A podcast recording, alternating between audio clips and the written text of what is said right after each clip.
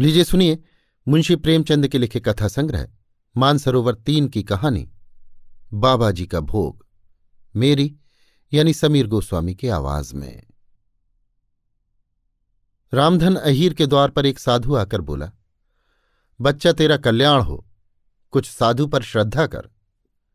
रामधन ने जाकर स्त्री से कहा, साधु द्वार पर आए हैं, उन्हें कुछ दे दे।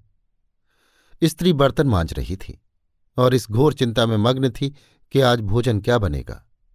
घर में अनाज का एक दाना भी न था। चैत का महीना था, किंतु यहाँ दोपहर ही को अंधकार छा गया था। उपज सारी की सारी खलिहान से उठ गई। आधी महाजन ने ले ली, आधी जमींदार के प्यादों ने वसूल की। भूसा बेचा तो बैल के व्यापारी से गला छूटा। बस थोड़ी सी गांठ अपने हिस्से में आई। उसी को पीट पीट कर एक मन भर दाना निकला था। किसी तरह चैत का महीना पार हुआ। अब आगे क्या होगा? क्या बैल खाएँगे, क्या घर के प्राणी खाएँगे? ये ईश्वर ही जाने। पर द्वार पर साधु आ गया है, उसे निराश कैसे लौटाएँ अपने दिल में क्या कहेगा? स्त्री ने कहा, क्या दे दूँ? कुछ तो रहा नहीं। रामधन, जा देख तो मटके में। कुछ आटा वाटा मिल जाए तो लिया। स्त्री, मटके झाड़ पहुंचकर तो कल ही चूल्हा जला था। क्या उसमें बरक्कत होगी? रामधन तो मुझसे तो ये ना कहा जाएगा कि बाबा घर में कुछ नहीं है। किसी के घर से कुछ मांग ला स्त्री, जिससे लिया उसे देने की नौबत नहीं आई, अब और किस मुँह से मांगू? रामधन, देवताओं के लिए कुछ अंगूवा निकला है ना? वही ला, दे आऊँ। स्त्री, देवताओं की पूजा कहाँ से होगी? रामधन, देवता मांगने तो नहीं आते। समाई होगी करना, ना समाई हो ना करना। स्त्री। अरे तो कुछ अंगुआ भी पसेरी तो पसेरी है। बहुत होगा तो आध सिर। इसके बाद क्या फिर कोई साधु ना आएगा? उसे तो जवाब देना ही पड़ेगा। रामधन, ये बला तो टलेगी, फिर देखी जाएगी। स्त्री झुंझलाकर उठी और एक छोटी सी हाड़ी उठा लाई, जिसमें मुश्किल से आध सेर आटा था। ये गेहूँ का आटा बड़े यत्न से देवताओं के लिए रखा हुआ था। रामधन कुछ देर खड़ा सोचता रहा तब आटा एक कटोरे में रखकर बाहर आया और साधु की झोली में डाल दिया।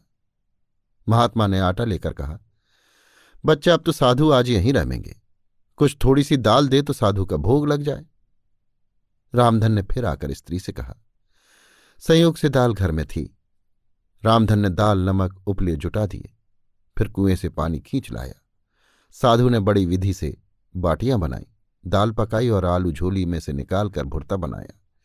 जब सब सामग्री तैयार हो गई तो रामधन से बोले, बच्चा भगवान के भोग के लिए कौड़ी भर घी चाहिए। रसोई पवित्र न होगी तो भोग कैसे लगेगा? रामधन बाबा जी घी तो घर में ना होगा। साधु, बच्चा भगवान का दिया तेरे पास बहुत है, ऐसी बात ना कह। रामधन, महाराज मेरे गाय भैंस कुछ नहीं है, घी कहाँ से होगा? साधु, बच्चा भगवान के भंडार में सब कुछ है जाकर मालकिन से कहो तो। रामधन ने जाकर स्त्री से कहा, घी मांगते हैं। मांगने को भीख, पर घी बिना कौर नहीं धसता। स्त्री तो इसी दाल में से थोड़ी लेकर बनिए कि यहाँ से ला दो। जब सब किया है तो इतने के लिए उन्हें क्यों नाराज़ करते हो? घी आ गया। साधु जी ने ठाकुर जी की पिंडी निकाली, घंटी बजाई और भोग लगाने बैठे। खूब तनकर खाया, फिर पेट पर हाथ फेरते हुए द्वार पर लेट गए। थाली, बटली और कलछुली रामधन घर में मांझने के लिए उठा ले गया। उस रात रामधन के घर चूल्हा नहीं जला। खाली दाल पकाकर ही पी ली। रामधन लेटा तो सोच रहा था, मुझसे तो यही अच्छे अभी आप सुन रहे थे मुंशी प्रेमचंद के लिखे कथा संग्रह, मानसरोवर तीन की कहानी बाबा जी का भोग, मेरी यानी समीर गोस्वामी की आवाज़ में।